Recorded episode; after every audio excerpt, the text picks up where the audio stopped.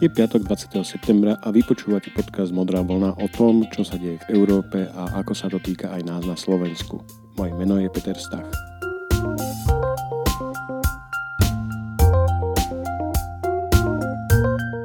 Bruselom v týchto dňoch a týždňoch najviac hýbu dve témy. Brexit a zostavovanie novej Európskej komisie. I čo sa mňa týka, ja som zatiaľ pevne odhodlaný vyhýbať sa téme odchodu Spojeného kráľovstva Veľkej Británie a Severného Írska z EÚ a preto dnešné vydanie Modrej vlny celkom prirodzene a logicky venujem práve rodiacej sa komisii.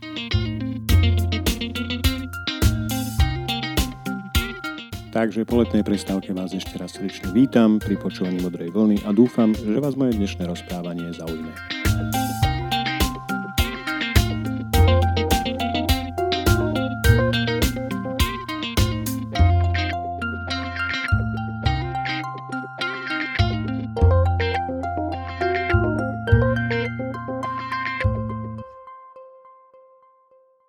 Na začiatok si zopakujeme niekoľko základných faktov. Podľa európskych zmluv je komisia výkonným orgánom únie. Často sa používa okrídlená fráza, že komisia je strážcom zmluv, čím sa chce povedať, že dohliada na to, aby sa zmluvy uplatňovali, aby ich rešpektovali všetky zmluvné strany, teda členské štáty, ale aj orgány a inštitúcie EÚ. Komisia plní rozpočet a riadi programy únie a vykonáva koordinačné, výkonné a riadiace funkcie v súlade s európskymi zmluvami – Jednoducho, ak by Únia bola štátom, čo zatiaľ nie je, potom komisia by bola jeho vládou. Väčšina ľudí si myslí, že európske zmluvy garantujú každému členskému štátu právo na vlastného komisára. A táto väčšina sa míli. Zmluva o Európskej únii hovorí toto, citujem. Komisia sa skladá z takého počtu členov, vrátane jej predsedu a vysokého predstaviteľa únie pre zahraničné veci a bezpečnostnú politiku, ktorý zodpovedá dvom tretinám počtu členských štátov pokiaľ Európska rada nerozhodne jednomyselne o zmene tohto počtu. Koniec citátu. V tejto chvíli má Únia ešte stále 28 členských štátov. Dve tretiny z 28 je 18,66 po zaokrúhlení 19. A keďže Spojené kráľovstvo už predčasom formálne oznámilo, že nebude nominovať nikoho, výsledný počet komisárov podľa zmluv by bol 18, teda o 10 menej, než má komisia dnes.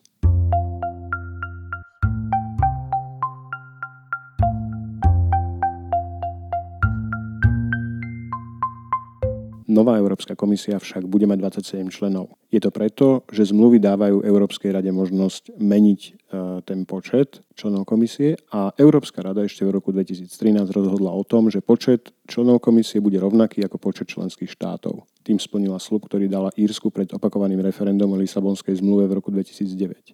Toto rozhodnutie nebolo zmenené ani zrušené. Je stále platné a najmä malé členské štáty, medzi ktoré patrí aj Slovensko, sú s ním veľmi spokojné.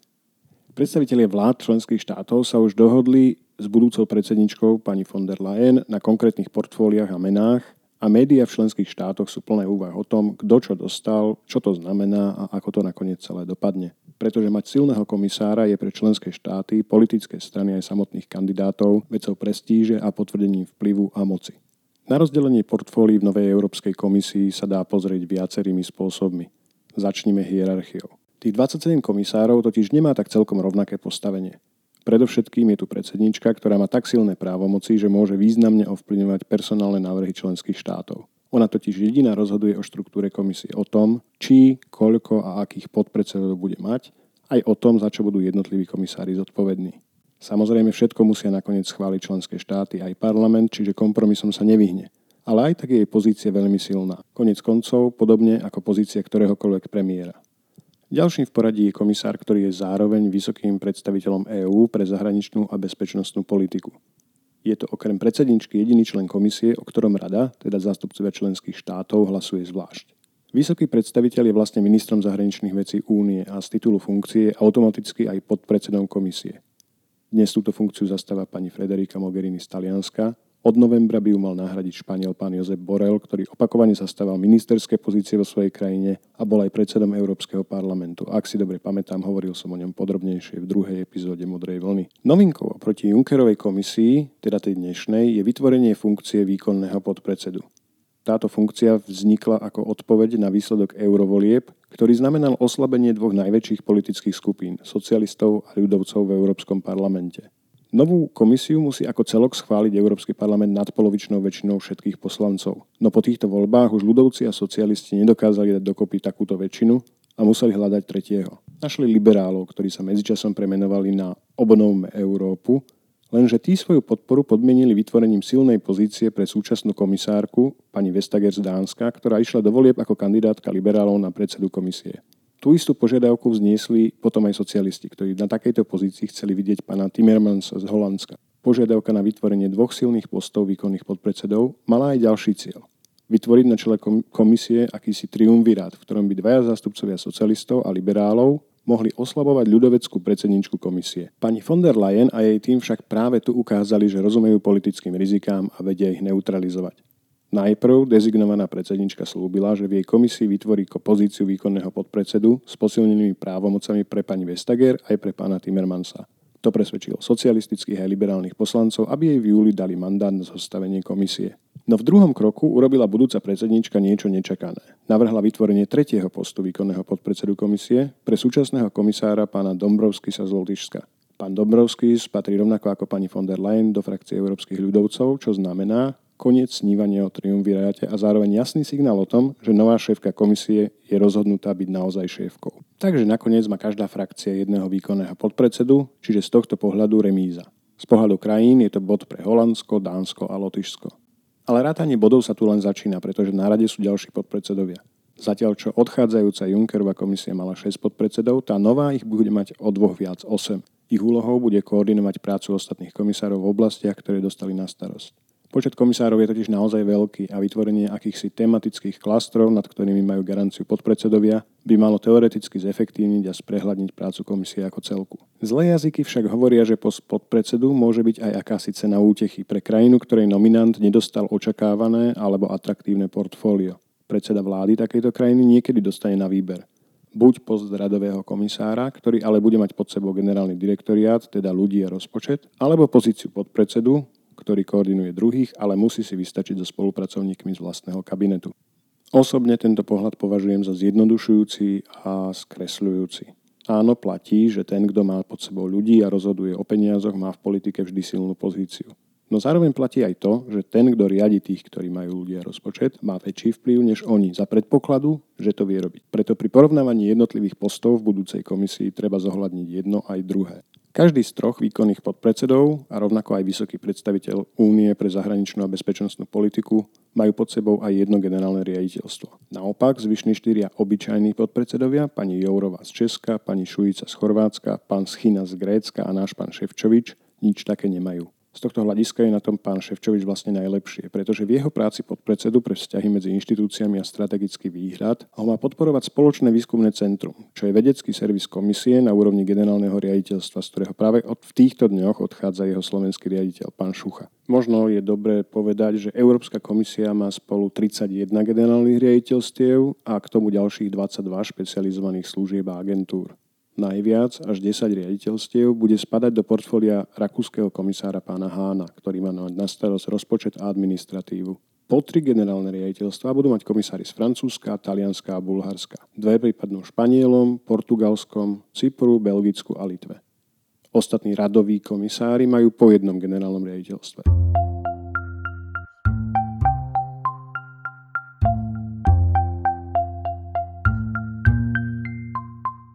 Tu asi treba zdôrazniť, že samotný počet riaditeľstiev síce môže niečo naznačovať, ale sám o sebe nemá zase až takú veľkú výpovednú hodnotu. Vysvetlím. Najväčší počet zamestnancov majú tri generálne riaditeľstva. DEVCO, JRC a DGT. V tom prvom, ktoré sa venuje rozvojovej politike, pracuje až 3227 ľudí, čo je 10% všetkých zamestnancov komisie. Ale zároveň pripomínam, že EÚ je dnes najväčším globálnym poskytovateľom rozvojovej pomoci. JRC, teda spoločné výskumné centrum, zamestnáva 2720 ľudí, predovšetkým vedeckých pracovníkov pretože spravuje niekoľko vedeckých pracovísk, kde robí základný aj aplikovaný výskum a Digity sú prekladatelia a tlmočníci. Toto generálne riaditeľstvo zamestnáva 2189 ľudí a v mnohojazyčnej únii je zrejme, že prečo. Tieto tri riaditeľstva predstavujú spolu štvrtinu všetkých zamestnancov Európskej komisie, ale dve z nich nepripravujú žiadne legislatívne návrhy ani nevykonávajú žiadne európske politiky. Poskytujú dôležité, ale podporné služby. Ich politická váha je preto menšia, než je váha niektorých iných riaditeľstiev, ktorí sa im počtom zamestnancov nemôžu zďaleka rovnať. Pri tejto úrovni detailu môžeme úvahy o portfóliách komisárov z jednotlivých členských štátov z pohľadu ľudí a peňazí uzavrieť vlastne len niekoľkými stručnými komentármi. Poprvé, ak ste eurokomisári, asi lepšie mať pod sebou ľudí a rozhodovať o rozpočtoch, než nemať a nerozhodovať. Po druhé, ak ste členský štát, mali by ste sa snažiť získať takú pozíciu, ktorá znamená ľudí aj rozpočet. Po tretie, rakúsky komisár bude silnejší než väčšina ostatných, vrátane viacerých podpredsedov. Po štvrté, slovenský podpredseda komisie na tom nie je tak zle, ako jeho kolegovia z Česka, Chorvátska a Grécka. A po piaté, počet Bulharov v komisii pravdepodobne porastie. Ale pre istotu ešte raz zopakujem. Všetky tieto komentáre berú do úvahy len jeden rozmer pridelených portfólií a úplne ignorujú poverenia, ktoré kandidáti na komisárov dostali od ich budúcej šéfky. K týmto povereniam vo forme osobných listov sa vrátim v ďalšej epizóde Modrej vlny, pretože to je asi na dlhšie.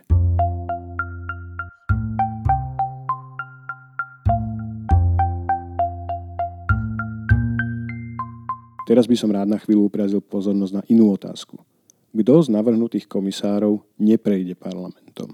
Aby som vysvetlil.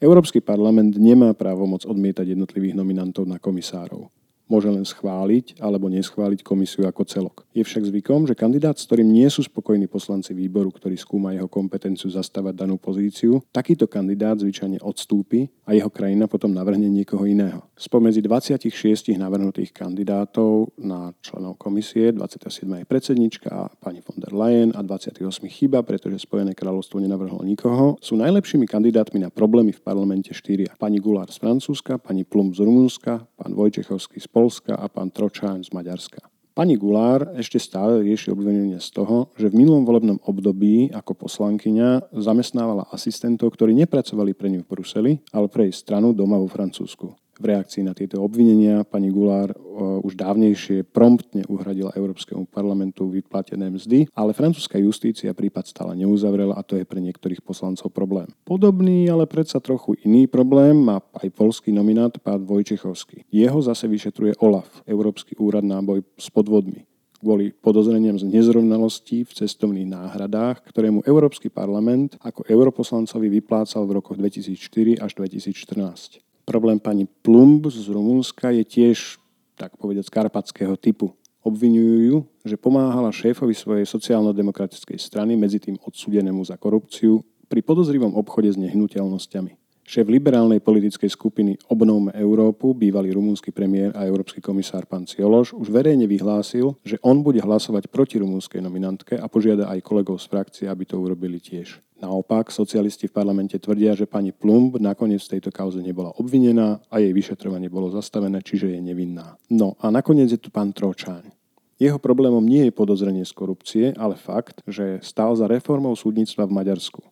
A táto reforma bola jedným z dôvodov pre vážne pochybnosti o stave právneho štátu a spravodlivosti u nášho južného suseda.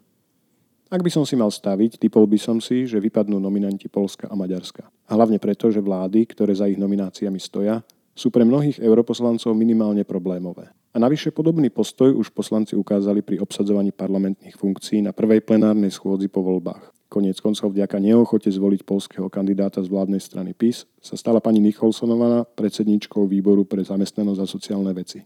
Mimochodom, v súvislosti s vyjadrením pána Ciološa, že nepodporí rumúnsku kandidátku na komisárku, som si uvedomil, že vlastne neviem, či slovenskí europoslanci zo strán domácej opozície podporia pána Ševčoviča z vládnej strany Smer. Minimálne niektorí z nich na neho určite majú ťažké srdce kvôli jeho prezidentskej kandidatúre. Ale zatiaľ som si nevšimol žiadne jednoznačné verejné vyjadrenie k tejto téme. No už počkáme a uvidíme.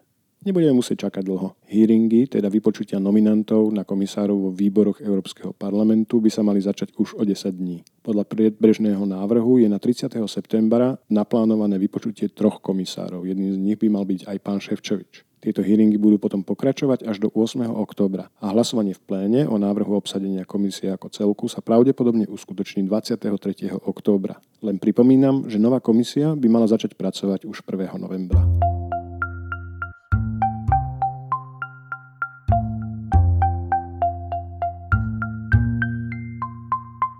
Tu by som asi moje úvahy o zostavovaní novej Európskej komisie prerušil s tým, že v nich budem pokračovať na budúci týždeň, kedy sa zameriam na pracovné úlohy, ktorými komisárov poverila ich budúca šéfka. Ale myslím, že už z toho, čo som hovoril dnes, je zrejme, že komisia sa po týchto voľbách opäť o kus viac podobá na vládu. Optimista v tom môže vidieť ďalší krok k Európskej federácii. Verím, že medzi takýchto optimistov patria aj poslucháči Modrej vlny.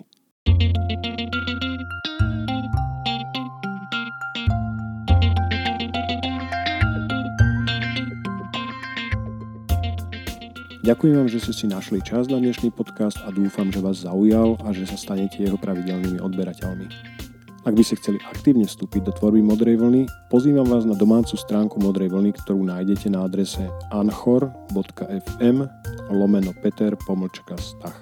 Tam nájdete tlačidlo, ktoré vám umožní nahrať vašu otázku, odkaz či pripomienku. Váš hlas a váš komentár či otázka potom môže zaznieť v ďalšom dieli podcastu. Rovnako môžete komentovať jednotlivé časti aj na facebookovej stránke Modrá vlna. S odstupom niekoľkých dní na nej nájdete aj kompletné texty jednotlivých častí. A dnes sa rozlúčim malou prozbou. Ak vás Modrá vlna zaujala a počúvate ju na niektorej z platformiem, ktoré umožňujú poslucháčom, aby napísali krátku recenziu, tak ako je to napríklad na aplikácii Apple Podcast alebo iTunes, chcem vás poprosiť o takúto malú spätnú väzbu. Popred ďakujem a teším sa zase o týždeň.